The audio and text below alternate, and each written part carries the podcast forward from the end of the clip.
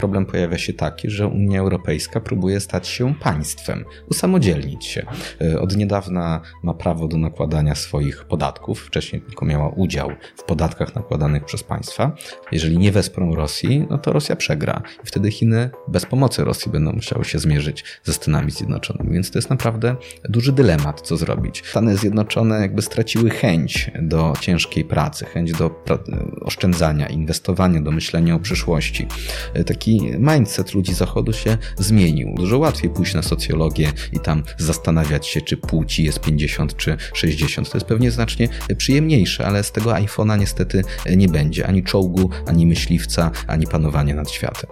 Jeżeli chcesz być na bieżąco z naszymi materiałami, zasubskrybuj kanał i kliknij dzwoneczek. Partnerem odcinka jest rocketjobs.pl, portal pracy przyszłości, gdzie znajdziesz nowych członków Twojego zespołu.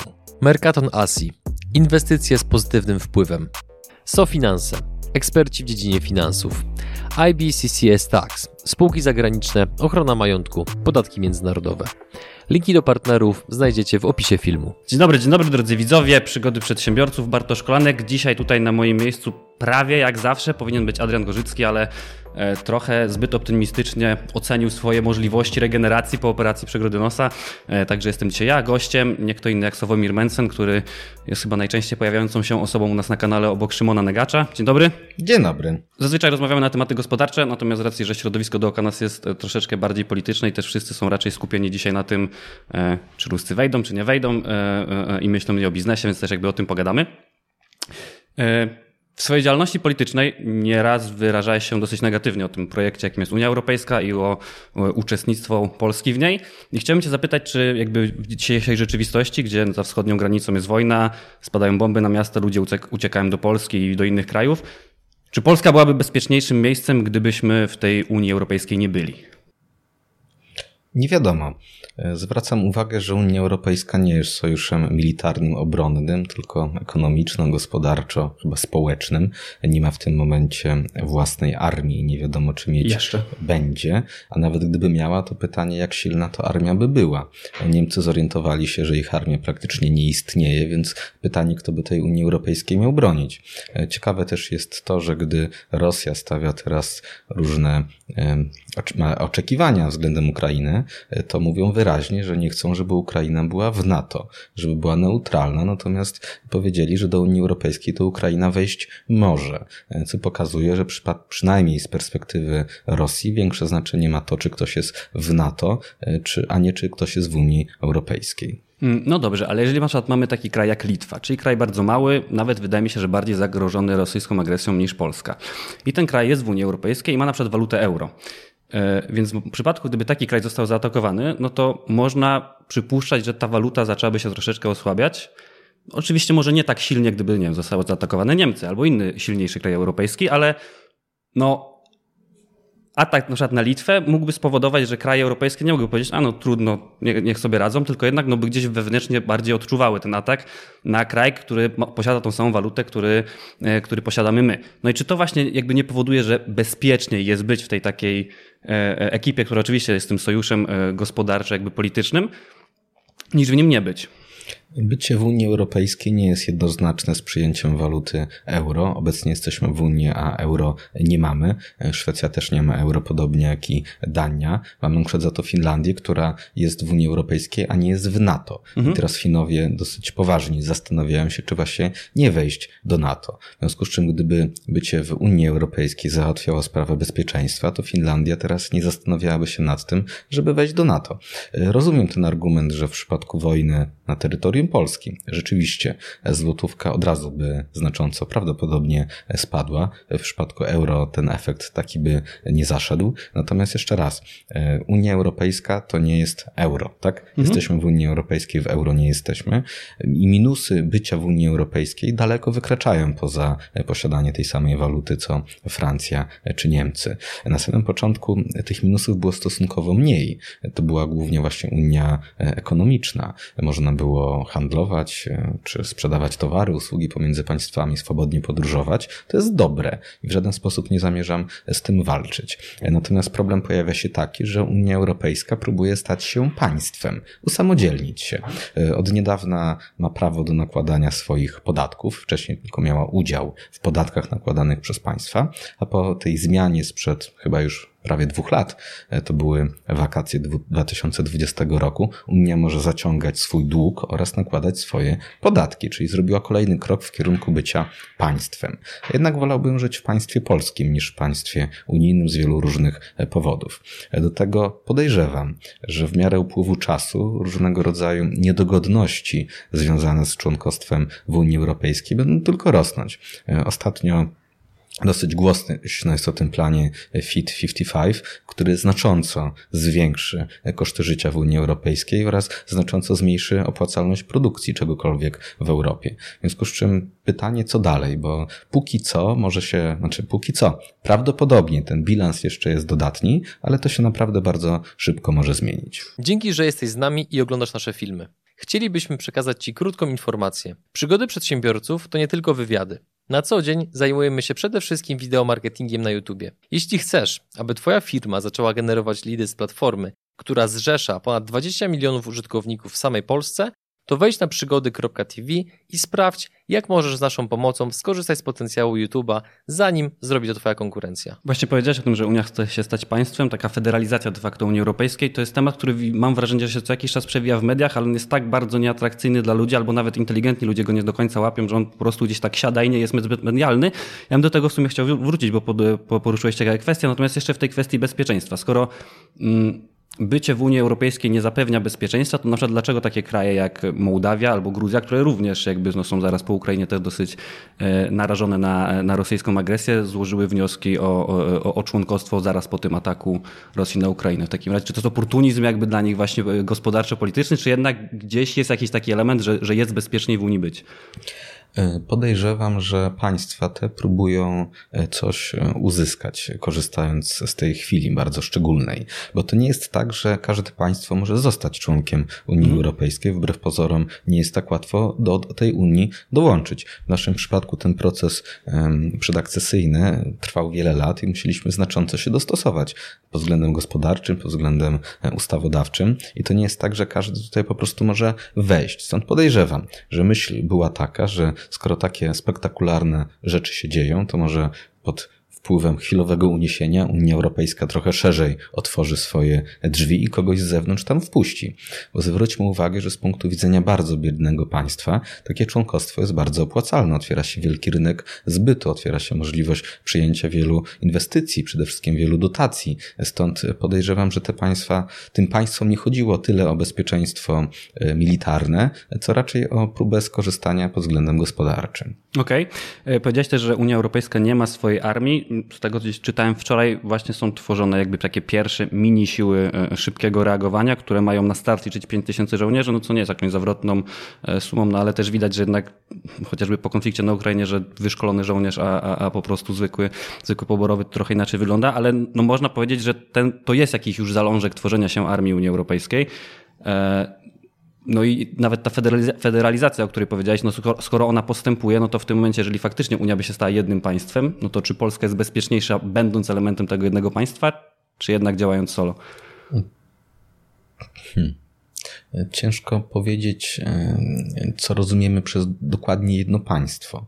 No bo... Na Stany Zjednoczone. Tam każdy stan no de facto jest stanem, ma swoje jakby prawa, może inne mm -hmm. podatki ustawiać, może w jednym jest kara śmierci, w drugim nie ma, w jednym można palić marihuanę, w drugim nie ma. No, każdy stan jest jakby sobie, to co ich łączy to jakby wspólny język. Nawet chyba nie wiem, czy tak jak powiedziałeś, że Unia może wspólnie dług zaciągać. Jakby Stany Zjednoczone, zanim jakby były Stanami Zjednoczonymi, walczyły z Wielką Brytanią o niepodległość, no to one też wspólnie zaciągnęły dług po to, żeby z z tą mm, Wielką Brytanią walczyć. A wspólne długi dosyć, dosyć, dosyć silnie łączą. To nawet można sobie żartować, że wystarczy spojrzeć na znajomych naszych albo, albo inne osoby, że jednak wspólny dług dosyć mocno umacnia więzi. Główna różnica jest taka, że w Stanach Zjednoczonych jednak wykształcił się naród amerykański, tak? W Europie nie mamy narodu mhm. europejskiego, nie mamy europejskiej drużyny w piłkę nożną. Ludzie czują się Niemcami, Francuzami, Belgami, Czechami, Polakami, a nie Amerykanami, a nie Europejczykami. Do tego mamy olbrzymie różnice w interesach pomiędzy poszczególnymi państwami. Przed takie państwa jak Hiszpania, Grecja czy Włochy są bardzo zainteresowane tym na przykład, żeby nasza europejska granica południowa była w miarę szczelna, tak? I w ogóle nie, nie interesują sprawy związane z Rosją, bo Rosja jest bardzo daleko. Z Lizbony chyba jest podobna odległość do Moskwy co do e, Waszyngtonu czy Nowego Jorku. Stąd to są dla nich sprawy wybitnie odległe. Natomiast z punktu widzenia Polski, Litwy, Estonii czy też Łotwy z kolei sprawą najważniejszą jest właśnie zależność ewentualna od Rosji. Tutaj e, to zagrożenie. Więc my tam mamy zupełnie sprzeczne interesy. I teraz pytanie, czy Hiszpanom i Portugalczykom chciałoby się walczyć tutaj z Rosją, żeby bronić wschodnich granic Unii Europejskiej? Mam tu pewne wątpliwości. Zwróćmy jednak nawet uwagę na różnicę nie tyle pomiędzy Hiszpanią a Polską, a Niemcami a Polską, tak? Niemcy cały czas robią wszystko, żeby tej Rosji zbyt źle to nie było, bo chcą z nią handlować. Cały niemiecki plan na politykę energetyczną w Europie oparty jest na tym, że należy wyłączyć węgiel, należy, wyłączyć elektrownie jądrowe, po to tylko, żeby wszyscy musieli mieć prąd z e, rosyjskiego gazu kupowanego za pośrednictwem Niemiec e, oraz z niemieckich technologii odnawialnych, tak? Więc my mamy zupełnie inne interesy e, niż Niemcy. I teraz pytanie, gdybyśmy stali się częścią tej wielkiej Unii Europejskiej, to czy ta Unia Europejska realizowałaby interesy nasze czy niemieckie? Rozumiem, że to jest pytanie retoryczne. No nie wiem, no może ktoś mieć tu wątpliwości. Według mnie niemieckie. A skoro to państwo nie realizowałoby naszych interesów, tylko czyjeś, to po co mielibyśmy w nim być? Powiedziałeś o tej właśnie, znaczy chciałem do tego nawiązać później, ale powiedziałeś między innymi o, mm, mm, mm o tym programie Fit for 55. I teraz się tak zastanawiam, bo w jednym z ostatnich filmów powiedziałeś swoich, że dobrze to już było, teraz będzie już tylko gorzej przez najbliższe kilkanaście, kilkadziesiąt, e, kilkadziesiąt miesięcy, jakby może być, czym trzeba się przygotować na to, że może, mm, że może być gorzej. Mm, no ale też historycznie patrząc, wszystkie takie jakby kryzysy są zazwyczaj takimi podwalinami pod jakieś większe przemiany, czy to technologiczne, czy to społeczno-gospodarcze.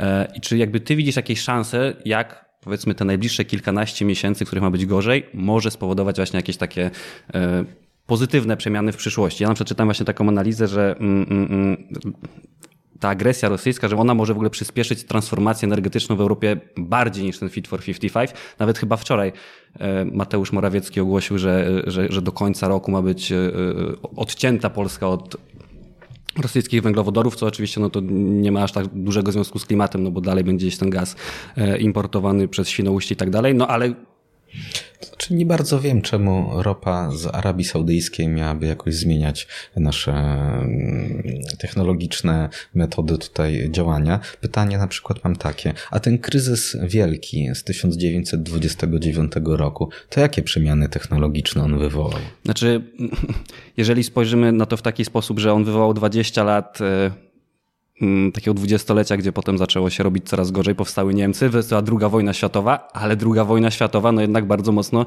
e, ostatecznie świat do przodu popchnęła. No jak patrzę tak bardzo, e, bardzo perspektywicznie. Jeżeli nie? idziemy z takiej perspektywy, że wielki kryzys wyniósł do władzy e, Hitlera, a potem Hitler wywołał wojnę, a potem w wyniku tej wojny mhm. odkryliśmy elektrownię, energetykę jądrową, no to rzeczywiście mm, wtedy można się zgodzić. Natomiast to wymagałoby ode mnie wymyślenia, co do czego może doprowadzić obecny kryzys i do czego to coś znowu e, doprowadzi. Aż tak wielkiej wyobraźni e, to nie mam. E, być może rzeczywiście Europa przyspieszy swoje plany odejścia od rosyjskiej ropy i gazu. Być może na przykład łatwiej będzie niż do tej pory uzyskać zgodę polityczną na budowę elektrowni jądrowych. Nie wiem, no dobrze by było. Natomiast co będzie, to ja naprawdę nie wiem. Szklanej kuli naprawdę nie mam i nie ośmielę się prognozować różnego rodzaju bardzo złożonych zjawisk na 15 lat do przodu. Mm, właśnie jak mówiłem o tym, mm, o tej transformacji energetycznej, też powiedziałeś, że nie za bardzo widzisz, jak saudyjska ropa ma być bardziej ekologiczna od, od rosyjskiej czy innej, ale teraz właśnie mi się też przypomniało, chyba to były słowa Bidena, że mm, musimy przejść transformację energetyczną na źródła właśnie odnawialne, tak żeby żaden kraj, który jakby może szantażować inne kraje polityką energetyczną, nie, nie miał na nich wpływu. Czyli bardziej pewnie chodzi o taką transformację właśnie w, w panele fotowoltaiczne, czyli takie wszystko, co nie jest zależne z surowcami będącymi na danym, e, e, na danym terenie. No jasne, ale z polskiego punktu widzenia, jeżeli my się uzależnimy od niemieckich technologii odnawialnych, to co za różnica, kto nas będzie szantażował, Niemcy czy Rosja? Okej. Okay. Sensie jesteśmy niezależni wtedy, jeżeli sami jesteśmy w stanie sobie samodzielnie e, ten prąd e, wytworzyć i tutaj zależność od niemieckiej technologii nie jest wielkim krokiem do przodu do niezależności. Gdybyśmy mieli technologię jądrową, najlepiej dostarczoną przez kogoś niezamieszanego tutaj w nasze lokalne e, problemy, ja wiem, przez Koreę Południową, może przez, przez Kanadę, no to wtedy rzeczywiście nasza niezależność by wzrosła. Natomiast czy to jest uzależnienie od Niemiec czy od Rosji, to dalej jest jednak uzależnienie uzależnienie.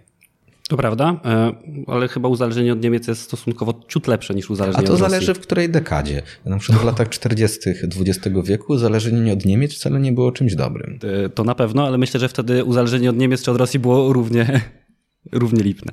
No dobrze, przejdźmy dalej. Mm, mam takie pytanie troszeczkę z pogranicza w sumie polityczno-gospodarczo-biznesowego. Mm, pojawiły się takie ostatnio mm, doniesienia, że Rosja jakby w odwecie na te sankcje zachodnie no, kradnie samoloty, chociażby przejęte, nie przejęte, tylko będące w leasingu, je przejmuje, przerejestrowuje je z Bermudów e, e, na Rosję, czy też chociażby e, zarekwirowanie jakichś tam Audemars Piguet chyba zegarków i tak dalej. Jakby z ich punktu widzenia w tym momencie to się może wydawać słuszne, ale jak długofalowe skutki dla Rosji może mieć taka decyzja? Bo ciężko mi sobie wyobrazić, że nawet jeżeli ten cały gdzieś tam konflikt się uspokoi, nie wiem, dojdzie do zmiany władzy, dojdzie do resetu stosunków Zachód-Rosja, to że zagraniczne, prywatne podmioty będą tak chętnie inwestowały w Rosji, widząc takie precedensy i, i, i jakim ryzykiem jest to obarczone. Czy ja osobiście bym nie inwestował e, w Rosji, natomiast Zachód z różnych dziwnych przyczyn ciągle to robi. No przecież to nie jest e, precedens, kiedy wybuchła rewolucja e, bolszewicka, no to w Rosji było mnóstwo inwestycji zagranicznych, w sporej mierze francuskich. Rosja, znaczy Cesarstwo Rosyjskie miało mnóstwo długu zaciągniętego u Francuzów i to oczywiście wszystko zostało zlikwidowane po rewolucji i jakoś Zachód się niczego nie nauczył. W związku z czym podejrzewam, że rzeczywiście przez jakiś czas ta ochota na inwestowanie w Rosji może spaść, ale te inwestycje prędzej czy później e, wrócą. To zwłaszcza Francja e, od bardzo dawna właśnie ma jakąś takie ciągotę do tego, żeby Właśnie chciałem dopytać, bo nawet teraz widzimy, że ten Macron dzwoniący no, nie bez Putina memiczny. dzwoni, bo tam jest bardzo dużo firm dużych rosyjskich, które wcale z tej Rosji nie chciałoby e, wychodzić, bo tam robią bardzo duże interesy. Stąd nie przesadzałbym z tym, że komuś ukradli samolot i nagle wielki koncern się stamtąd wycofa, jeżeli zarabia na tym bardzo duże e, pieniądze. E, podobnie Niemcy, które na początku bardzo tak wstrzemięźliwie wypowiadały się z jakimkolwiek poparciem dla Ukrainy, dopiero po kilku dniach takiego zmasowanego hejtu na niemieckich polityków Niemcy z dnia na dzień praktycznie zmieniły swoją politykę, ale tylko w takiej kwestii, w, w, w, w tej warstwie werbalnej, bo obecnie Niemcy znowu wracają do tego, żeby te sankcje to były jak najbardziej dziurawe, jak najmniej e, szkodliwe dla Rosjan, bo Niemcy mają tam po prostu swoje interesy i będą ich chronić. Okej. Okay. Mm, nie wiem dokładnie w jaki dzień będziemy publikować ten materiał, natomiast w momencie, kiedy go nagrywamy, nagrywamy to jesteśmy na cztery dni przed wyborami y, na Węgrzech. I widzimy, że Prawo i Sprawiedliwość w sumie odkąd jakby rządzi, no to partia Wiktora Orbana, Fidesz, no to jest jakby ich naturalny i chyba w zasadzie jedyny liczący się, się sojusznik w Europie i widzimy, że oni się bardzo mocno od niego odcinają. W sensie Mariusz Błaszczak nie pojechał na, mm, mm, mm, na to spotkanie ministrów obrony, Andrzej Duda też ostatnio gdzieś tam po, po wizycie Bidena się tak dosyć negatywnie wypowiadał e, o, o Węgrzech i teraz jakby, jakby jak z twojej perspektywy, z czym to jest spowodowane? Czy jakby ta natura taka bardzo oczywista prorosyjskość węgierska jest nie do zaakceptowania przez PiS, czy może oni może wiedzą, że za te cztery dni to jakby to nie jest koń, na którego warto obstawiać, bo możliwe, że jednak ta zjednoczona opozycja węgierska wygra. Jakie są tutaj według ciebie? Według mnie Zobaczymy, jak będzie. Nagrywamy to 31 marca, ale według mnie Orban te wybory wygra. E, warto zwrócić uwagę na to, że mm, Orban jest pewnym wzorem dla Jarosława Kaczyńskiego, który stara się, jak na ile może, jego ruchy kopiować. Natomiast jest mniej radykalny niż Orban pod kątem politycznym bo pod kątem takim światopoglądowym, takim w ogóle poglądowym, to Orban wbrew pozorom nie jest Kaczyńskim, tylko raczej jest węgierskim odpowiednikiem Donalda Tuska. Zresztą nie bez powodu Fidesz w Parlamencie Europejskim jest w tej samej frakcji, czyli Europejskiej Partii Ludowej, co Platforma Obywatelska, więc Fidesz to jest taka bardziej platforma węgierska, a nie PiS, wbrew pozorom. Natomiast jeżeli chodzi o metody polityczne, to myślę, że Tusk też chciałby tak e, rządzić, ale, ale nie dał rady. Za to Jarosław Kaczyński próbuje. E, co zrobił e, Orban, czego nie zrobił Kaczyński? Przede wszystkim skupił olbrzymią władzę w rękach swoich oraz swoich kolegów. Cała węgierska gospodarka to są teraz wielkie koncerny państwowe lub prywatne, ale z bardzo silnymi powiązaniami z państwem, zarządzane przez kolegów Orbana ze studiów. Tak? To jest jedna taka klika, która tym wszystkim rządzi. Media opozycyjne opozycyjne praktycznie nie istnieją. Media zostały przejęte przez Orbana oraz e, przez jego ludzi. Do tego do tego ordynacja wyborcza została wprost skrojona e, pod Fidesz. E, tak zmienili e, prawo wyborcze, że w zasadzie bardzo ciężko Fideszowi będzie przegrać te wybory, bo ordynacja bardzo mu sprzyja. Więc wydaje mi się, że bardzo ciężko będzie Węgrom zmienić władzę i ten układ jest tam w miarę silnie zabetonowany.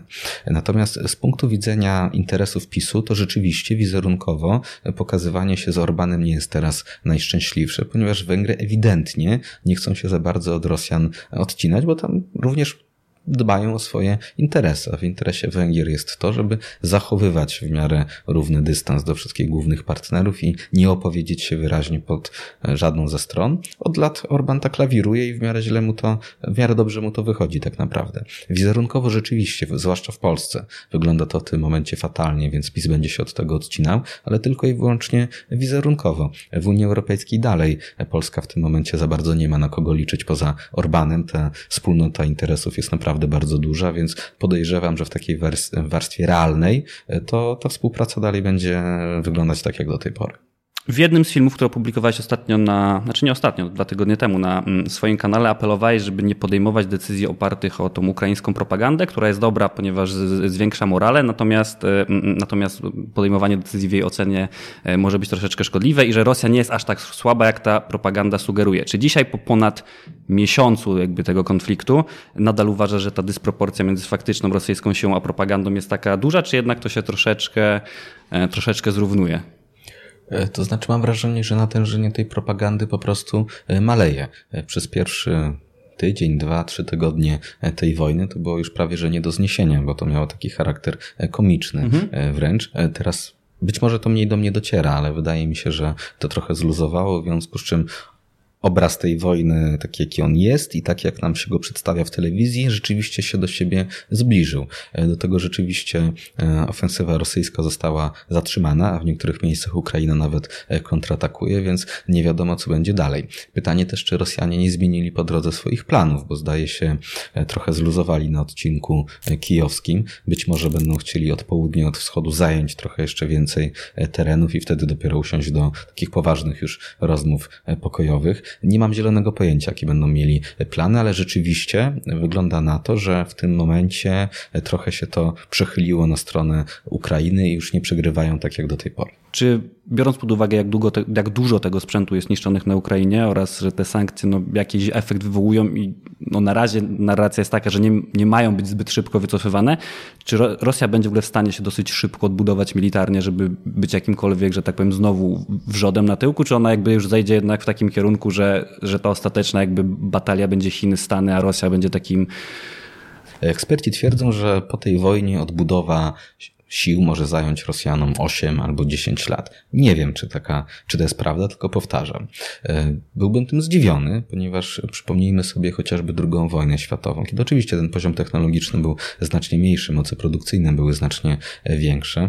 Jak e, w grudniu 1941 Niemcy stali pod Moskwą i wydawało się, że Sowieci zaraz zostaną pokonani, to bardzo szybko się odbudowali, ale przy wydatnej oczywiście pomocy amerykańskiej, bo wtedy Rosjanie dostawali pomoc z zagranicy, teraz dostają sankcje, więc różnica, i trochę mamy różnicę, tak? Więc ja nie wiem, ile lat potrzeba, żeby odbudować zdolności wojskowe i ile lat im to zajmie, zwłaszcza nie wiemy, jakie sankcje będą. Natomiast mam wielką nadzieję, że zajmie im to jak najdłużej. Okej, okay, zadam Ci teraz pytanie, które nawet już poruszyliśmy przed rozmową, więc wiem mniej więcej, jaka będzie Twoja reakcja, ale uważam, że ta reakcja ona jest bardzo słuszna dla, dla, dla widzów, którzy no, czerpią źródła, czerpią informacje z różnych źródeł. No bo od tego konfliktu, znaczy generalnie w, mediach się pojawiają różne analizy na różne tematy, ale odkąd jest ten konflikt na Ukrainie, no to pojawiają, pojawiają się różne analizy i opinie ekspertów, które są bardzo często ze sobą sprzeczne. Jeden na przykład twierdzą, że mm, Rosja jest za słaba, żeby na to zaatakować, inny mówią, że Rosja będzie musiała zaatakować na to, żeby nie wyjść na słabą, która przegrała tylko z jakąś tam słabą Ukrainą. E, albo że 2 mm, mm, mm, miliony Ukraińców w Polsce to jest wielka szansa dla gospodarki, albo że 2 miliony Ukraińców w Polsce to jest wielka w ogóle zagrożenie dla gospodarki. I tych analiz jest dużo takich sprzecznych, ale najwięcej sprzecznych analiz i totalnie różnych jest a propos tego, w co grają Chiny i co Chiny chcą osiągnąć jakby tym konfliktem i mowa o tych tygry, patrzących na wzgórzu tygrysach, potem jednak, że, e, e, że, że, ten jedwabny szlak i tutaj ten ruchy Polski i Węgier są dla nich też ważne i jakby tych analiz jest tak dużo, więc jestem ciekaw, co ty o tym myślisz? Wiem, że to jest wróżenie ze szklanej kuli i tutaj nie da się powiedzieć niczego sensownego. To musimy zaznaczyć. Z mojego punktu widzenia mamy trzy, załóżmy, te siły. Amerykanów, Rosjan i Chiny. To, co teraz powiem, to jest aktualne już od wielu lat. Teraz może trochę jeszcze bardziej aktualne, ale to się nie zmieniło. Jeżeli spojrzymy na Stany Zjednoczone, to niestety jest to imperium trochę w takiej fazie schyłkowej, tak? Siła Stanów Zjednoczonych maleje, zwłaszcza ta relatywna siła Stanów Zjednoczonych. Po prostu spada. Siła Rosjan chwilowo przed wybuchem wojny rosła. Rosjanie mieli coraz silniejszą armię, coraz więcej sprzętu, zwłaszcza po tej e, katastrofie e, z początku XXI wieku, po wojnach w Gruzji czy w Czeczenii, postawili na duże reformy i wydawało się, że znacząco wzmocnili swój, e, swoje zdolności militarne. Natomiast Rosja ma taką charakterystykę na tym naszym wykresie siły potęg, gdzie Amerykanie sobie powoli opadają. Rosjanie szybko rosną, ale to jest krótkoterminowe. Wiadomo, że Rosja za lat 5, 10, 15, 20 będzie znacznie słabsza z powodów chociażby e, e, demograficznych. Rosyjskie społeczeństwo się starzeje, Rosjanie mają tragiczny bilans demograficzny. W dodatku dzieci, które się rodzą, to są dzieci w rodzinach muzułmańskich, e, nie są to etniczni Rosjanie, stąd przyszłość Rosji nie maluje się w różowych barwach. Do tego ta gospodarka w sporej mierze oparta jest o surowce naturalne, o paliwa kopalne, które prawdopodobnie w XXI wieku będą traciły na znaczeniu, stąd nie widzę tam wielkiej przyszłości, tak? Więc Amerykanie powoli spadają, e, Rosjanie szybko wzrośli, ale zaraz spadną, a Chińczycy szybko, jednostajnie idą cały czas do góry. Jak spojrzymy na ten wykres z tymi trzema państwami, to co widzimy? Widzimy to, że Amerykanom opłaca się jak najszybciej rozstrzygnąć konflikt, chociażby z Chinami, dlatego że w długim terminie Amerykanie będą spadać, a Chińczycy rosnąć. W związku z czym im szybciej dojdzie do jakiegoś starcia, z punktu widzenia Stanów Zjednoczonych, tym lepiej. Z punktu widzenia chińskiego, im później, tym lepiej. Chińczycy są cierpliwi. Oni doskonale wiedzą, że... Myślą ich... pokoleniowo. Tak, na tysiące lat. Oni doskonale wiedzą, gdzie Chiny były 4000 lat temu, 5000 lat temu, gdzie były 1000 lat temu. Mają świadomość tego, jak bardzo upadli 200 lat temu, jak się wtedy nie liczyli i oni wracają na swoje miejsce. Oni chcą dalej, tak jak przez mnóstwo wieków w historii świata było być centrum świata, państwem środka. I powoli w tym kierunku idą, ostatnio coraz szybciej. Stąd Chińczykom się nie spieszy, nie mają żadnego powodu, żeby tutaj się za bardzo wyrywać, czas gra na ich korzyść. Oczywiście tam są prognozy, że za 60 lat Chińczyków będzie znacznie mniej e, niż teraz. Niektórzy zastanawiają się, czy Chiny zdążą się wzbogacić, zanim się zestarzeją, też mają problemy demograficzne, ale co do zasady Chińczycy teraz rosną, Amerykanie spadają, a Rosjanie mieli taki pik. No i jak spojrzymy na ten wykres, o którym zresztą już kiedyś mówiłem, no to widać komu najbardziej e, zależy na tym, żeby szybko rozstrzygnąć swoje sprawy. Rosji, bo ona teraz jest szczycie potęgi, a potem będzie e, tylko gorzej. Następnie Amerykanom, na samym końcu Chińczykom. Stąd e, powoduje to taką naturalne naprężenie między Rosją a Stanami Zjednoczonymi, co się rzeczywiście e, dzieje. Ja nie wiem oczywiście, co zrobią Chiny. Nie znam się na ich tam sprawach wewnętrznych. Myślę, że mało kto się tak naprawdę zna. Chiny są tak wielkim państwem, że tam są miasta o wielkości pewnie ponad 10 milionów mieszkańców, o których nikt nigdy nie, nie słyszał. Tak, więc to jest potężne potężne, wielkie państwo za, zaludnione pewnie przez półtora miliarda e, ludzi z olbrzymią gospodarką stale rosnącą. Nie wiem, jakie tam są wewnętrzne interesy, nie znamy dokładnie stanu tego państwa, stanu ich armii, chociaż słyszałem takie no, historie od ekspertów, że jak były wspólne ćwiczenia rosyjsko-chińskie, to Rosjanie tam znacznie lepiej wypadali niż Chińczycy, w związku z czym, gdy Chińczycy teraz obserwują, jak sobie armia rosyjska radzi na Ukrainie, to mogą popaść trochę w defetyzm i pesymizm, jak oni by sobie poradzili, skoro lepsi od nich Rosjanie sobie nie radzą e, w starciu z uzbrojeniem NATO, więc podejrzewam, że Chińczycy jak najdłużej jak się da będą odmawiali opowiedzenia się wyraźnego po jednej ze stron. Ostatnio były spotkania e, na najwyższym szczeblu pomiędzy Chinami, Stanami Zjednoczonymi i Rosją i zawsze po tych spotkaniach te komunikaty były wybitnie enigmatyczne i tak skonstruowane, żeby nic nie dało się z nich wyczytać. Więc podejrzewam, że Chiny będą długo czekały a co wtedy zrobią? E, to nie wiem. Jeżeli wesprą Rosję, no to przyspieszy to znacząco konflikt ze Stanami Zjednoczonymi, natomiast być może zwiększy prawdopodobieństwo wygranej Chin. Nie wiem, bo będą mieli pod ręką Rosję. Jeżeli nie wesprą Rosji, no to Rosja przegra. I wtedy Chiny bez pomocy Rosji będą musiały się zmierzyć ze Stanami Zjednoczonymi. Więc to jest naprawdę duży dylemat, co zrobić. E, czytałem ostatnio kilka analiz pisanych przez Chińczyków zajmujących się właśnie takimi sprawami i nawet ludzie, którzy zawodowo, naukowo zajmują się takimi rozważaniami, mieli zupełnie sprzeczne opinie. Jeden bardzo wpływowy Chińczyk twierdził, że należy właśnie wesprzeć Rosję, drugi, że wręcz przeciwnie, trzeba się jak najszybciej odciąć, więc być może Chińczycy sami jeszcze nie wiedzą, co zrobić, a co dopiero ja. Tak jeszcze mała dygresja, no bo zakładam, że kapitalizm jest ci dosyć bliski. Teraz jak powiedziałeś o tej rosnącej potędze Chin, ja się ostatnio zacząłem zastanawiać, czy właśnie tak taka, mm, to zorientowanie jakby kapitalizmu na, na osiągnięcie y, jak największego zysku, czy to troszeczkę właśnie nam nie zrobiło kuku, że to tak, no my, w sensie jako Zachód, jako Stany Zjednoczone, którzy e, chcieliśmy jak najtaniej produkować rzeczy i tą naszą myśl technologiczną eksportowaliśmy do Chin, żeby oni nam to wykonali. Nawet jak mamy iPhone'a w ręce, to wiesz, design by Apple in California, made in China. Czy to troszeczkę nie spowodowało, że to nasza chęć zysku i jakby okej, okay, po co robić coś tutaj w Polsce, skoro można to zrobić w Chinach, jakby nie dała im tego kopa, że oni przez 30 lat tak bardzo, bardzo mocno urośli i dzisiaj są de facto no, takim trzecim, jak nie za chwilę drugim graczem, graczem na arenie, na arenie światowej. Czy oczywiście, że dało im to e, kopa, oczywiście, że dowiedzieli się, jak takie rzeczy się robi, ale samo to by nie wystarczyło. Zachodnie inwestycje były naprawdę w wielu państwach na całym świecie i nie wszędzie tak to zadziałało, jak w Chinach. No Chińczycy przede wszystkim od dekad bardzo ciężko pracują i bardzo dużo oszczędzają i inwestują i to przynosi rezultaty.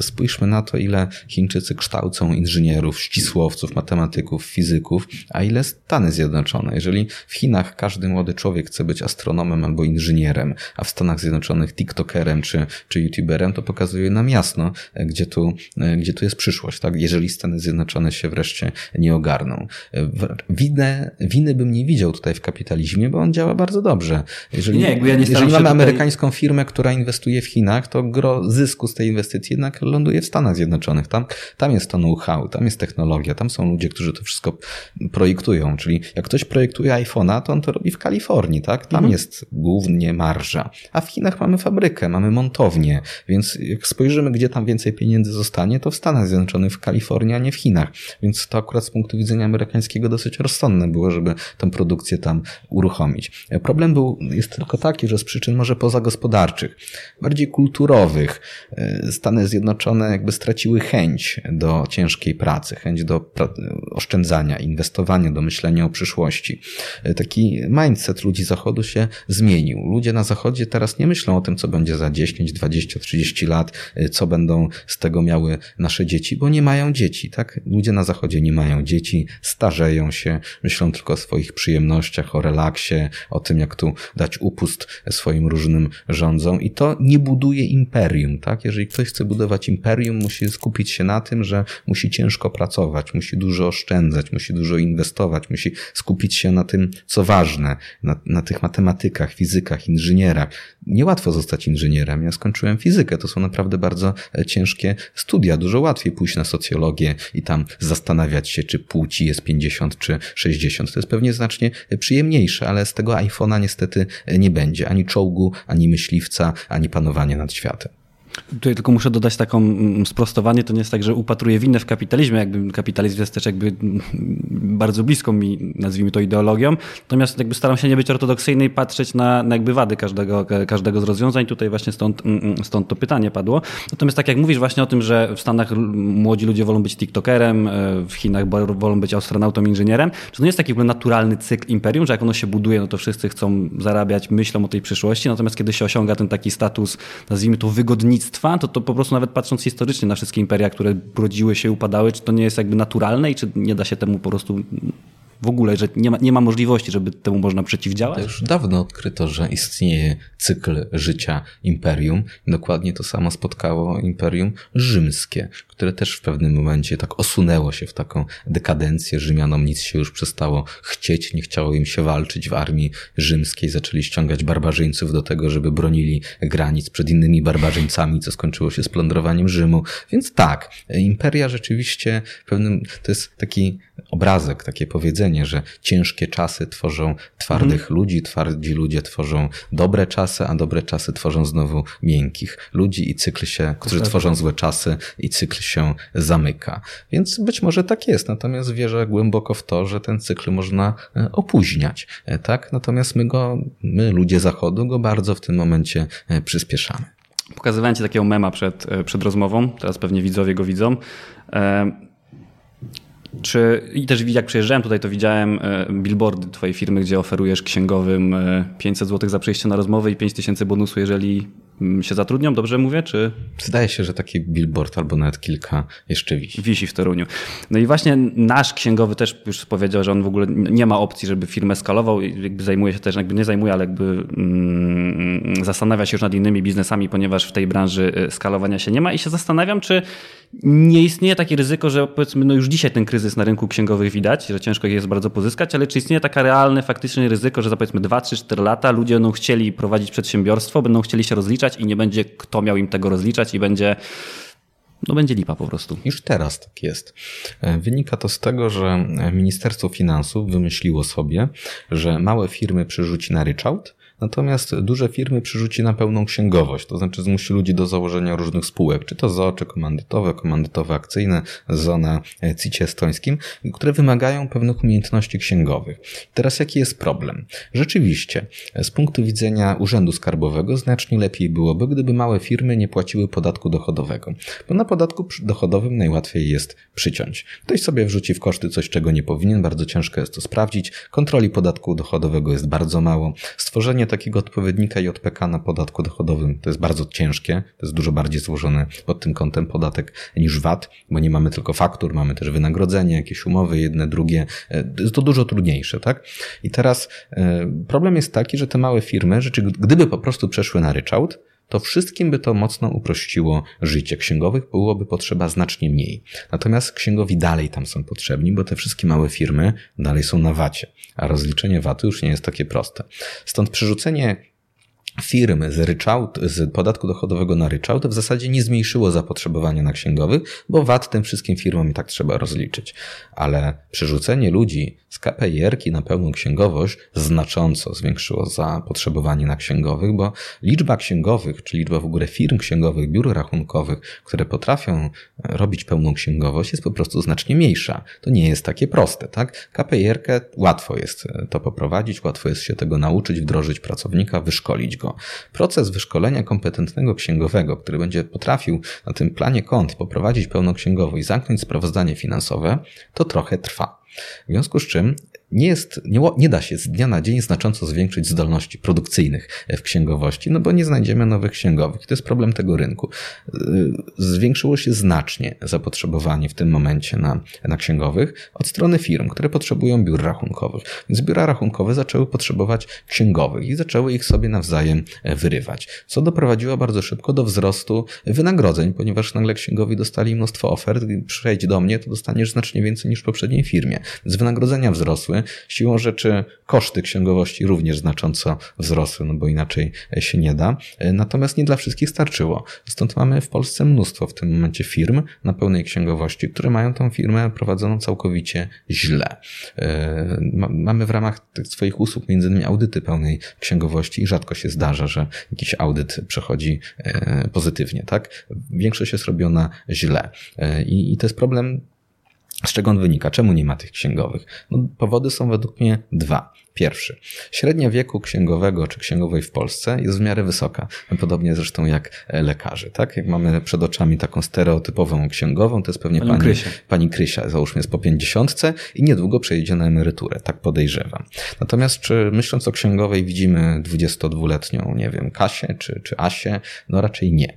Nie jest to zawód, który wydaje się atrakcyjny młodym ludziom. Ci młodzi ludzie woleli być tymi youtuberami niż księgowymi. Tak jak ktoś powie, że jest księgowym, to nie brzmi tak sexy, tak? To nie robi takiegoś, o, patrzcie, księgowy, nie? To nie jest piłkarz. Nie ukrywajmy. W związku z czym wśród młodych ludzi ten zawód nie cieszy się wielkim zainteresowaniem. Nie chcą tego robić. W związku z czym jedni księgowi przychodzą na emeryturę, a kolejni nie wchodzą na rynek pracy, więc liczba księgowych się po prostu zmniejsza. Teraz oczywiście ten gwałtowny wzrost wynagrodzeń trochę zas stopuje ten proces, bo naprawdę można bardzo dobrze zarobić teraz w księgowości.